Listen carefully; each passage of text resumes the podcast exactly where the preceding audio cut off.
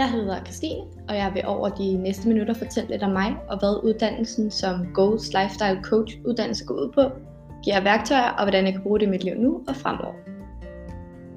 Jeg er 24 år og bor i København.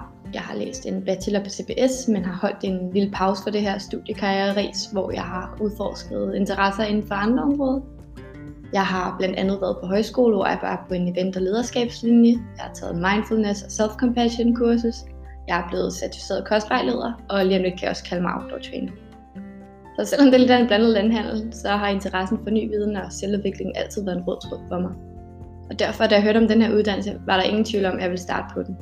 Jeg føler mig så privilegeret over at have haft muligheden, og det føles som en kæmpe gave.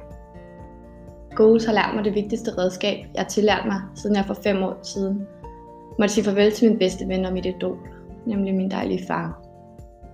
Jeg vil ikke engang kalde det et redskab, for det er nærmest et helt nyt syn på verden og livet. Det er virkelighedsmodel, som vi tager udgangspunkt i, goals.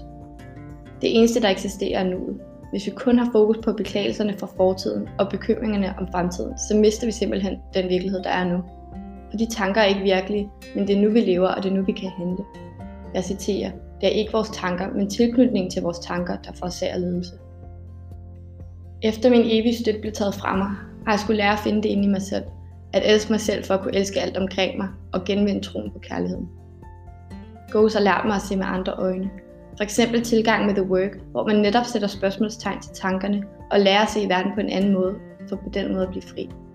For den betydning, vi giver tanker, er det er filter, vi oplever verden igennem.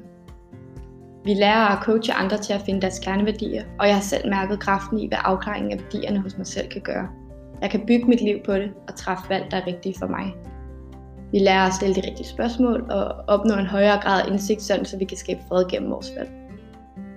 Derudover arbejder Goals også meget visuelt, blandt andet med kalenderen og billeder af ens værdier og den følelse, man gerne vil have her og nu.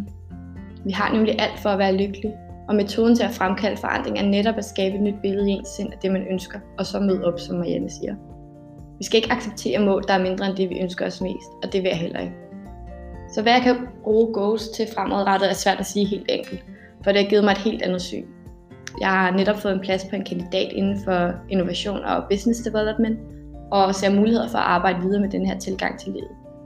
Jeg vil kunne træffe bedre valg og håber at kunne inspirere andre til at gøre det samme, sådan så vi kan være den bedste version af os selv, leve her og nu og opnå det, vi gerne vil. Så den inspirator, min far var for mig, har jeg lært at være for mig selv, og jeg håber også, at kunne være det for andre.